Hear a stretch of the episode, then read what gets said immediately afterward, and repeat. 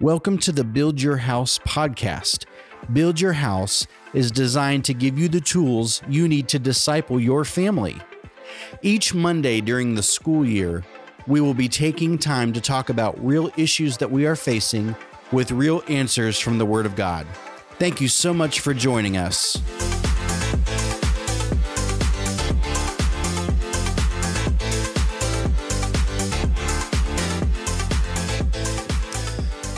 Hello, everyone. Thank you for tuning in again to the Build Your House podcast. We're so excited that you have chosen to listen to us. We hope that we are not a burden or a bore. Um, I have a couple of guests with me today in the studio, which looks strangely similar to our conference room upstairs in our main building on campus. Uh, I have the pleasure of Brother Mahoney's company and Brother Senior Keating's company. Brother Mahoney, how are you doing today? I'm doing well and grateful for this opportunity. I'm telling you, I missed an opportunity to call your name the way I usually call it, but it's all right. I don't know that would everybody would understand what's going on. Oh man! And brother Keating, how are you doing? I'm doing fine, brother Story. I'm better known as Poppy on the first podcast. Poppy, fair enough. And I'm glad to be here with the brethren today. Man, I'm excited to be a part of the brethren. Oh man! Uh, as y'all heard last week, uh, I wanted to do this month working through a couple of phrases that we tend to say in church or in Christianity in general.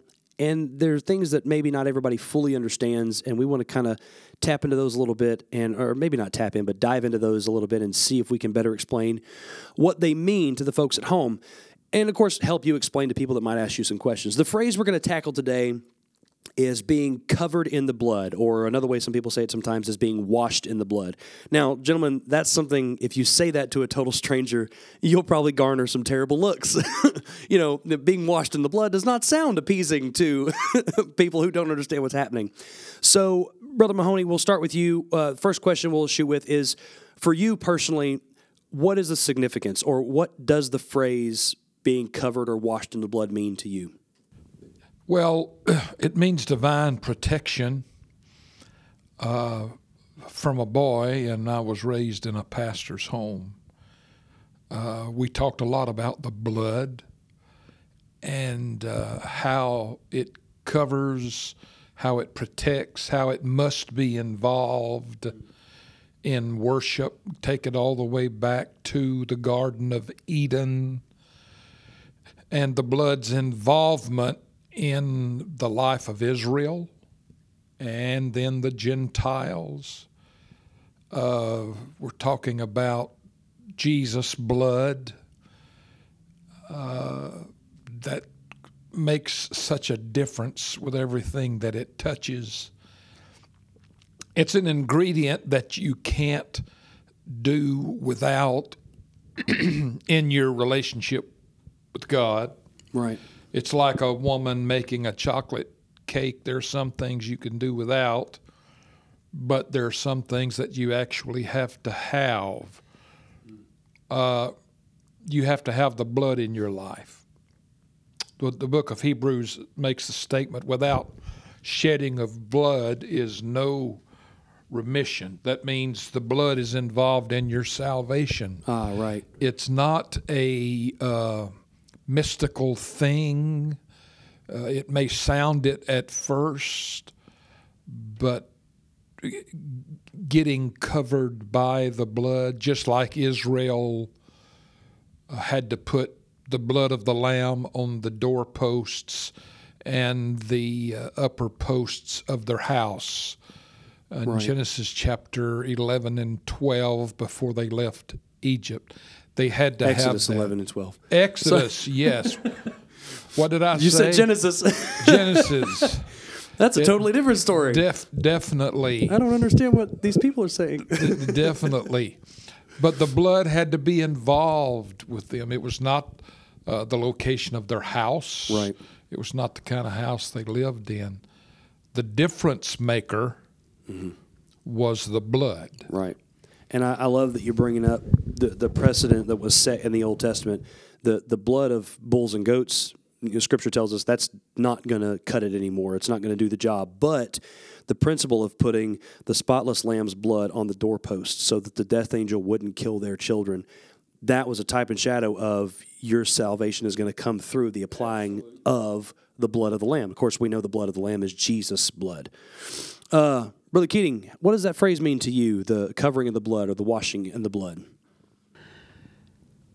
It takes me back to uh, 1 John chapter 1, verse 7. Hmm. He says, But if we walk in the light as he is in the light, we have fellowship one with another, and the blood of Jesus Christ, his Son, cleanses us from all sin. Right.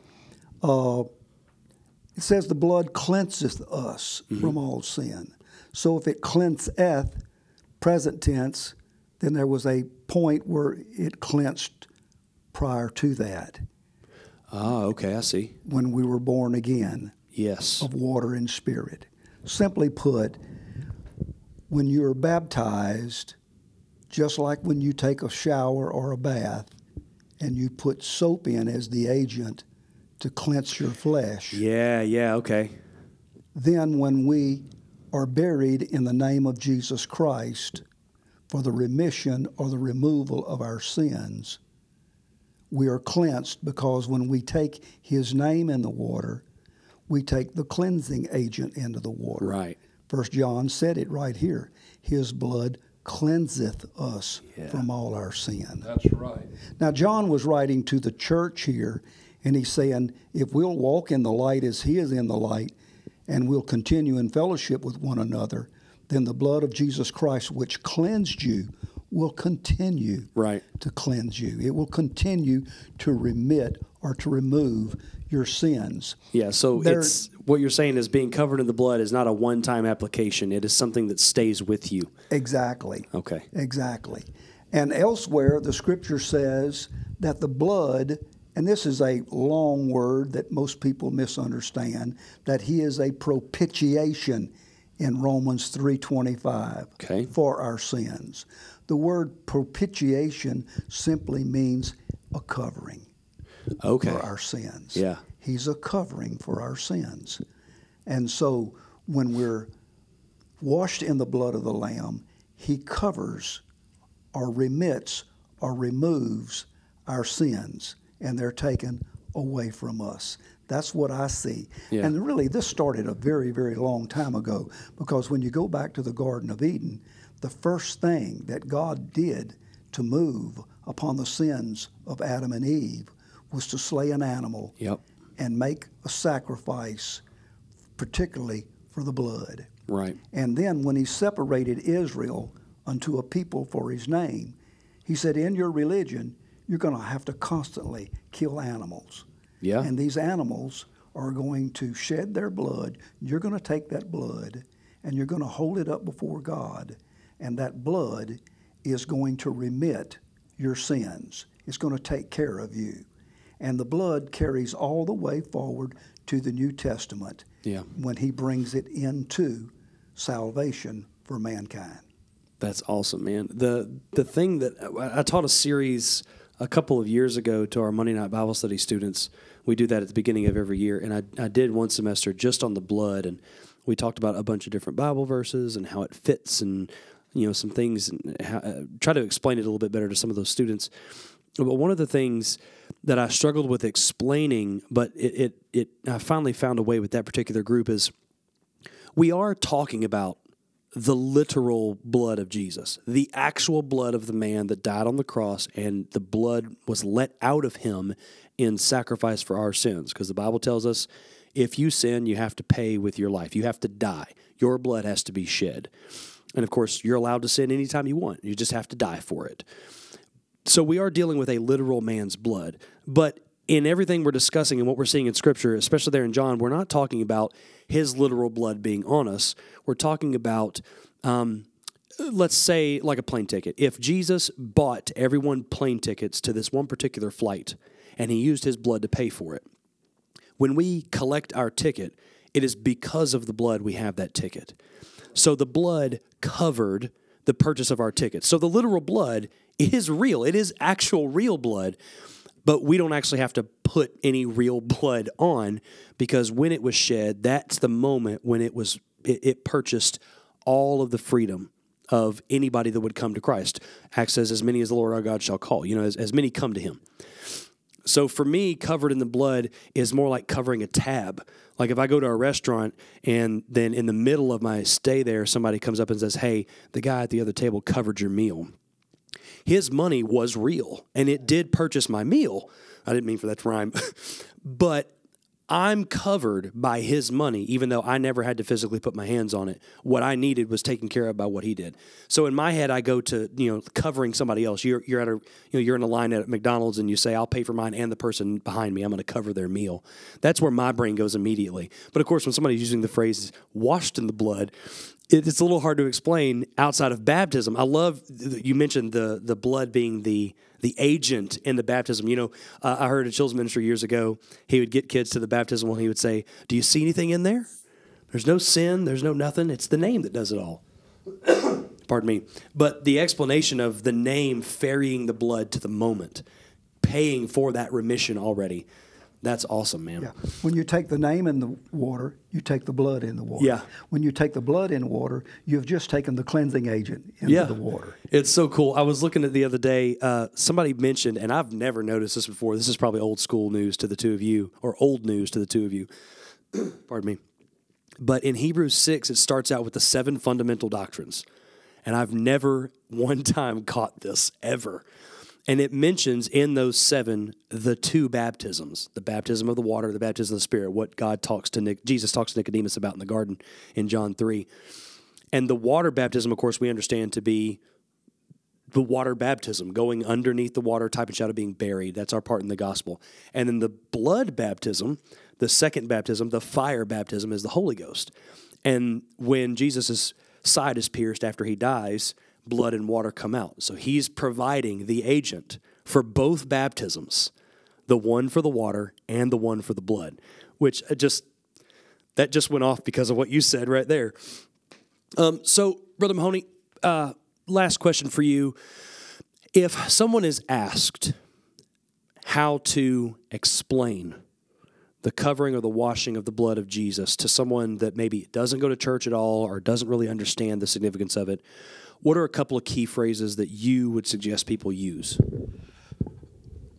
I like to use the word covering and protection Yes. and uh, a, a wall mm, Okay. Uh, to separate you from things that you don't want in your life, things that you don't need in your life, ah. aspects of your life that are not profitable, right. but seen through the blood, those things look very, very different. Yes. And uh, while there is no literal blood shed, we know how that it is applied to us, as Right. Brother Keating said, through baptism. And when you're you're talking about a, a covering, a protection, a fence, a surrounding wall, we have to have that Yes. uh, in all of our life, and nothing. There's an old song that said, "Nothing but the Nothing blood but the blood. Yeah. can do that."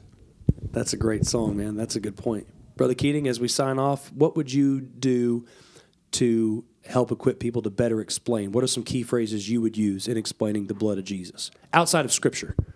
Well, the blood of Jesus is a part of the redemptive plan of God.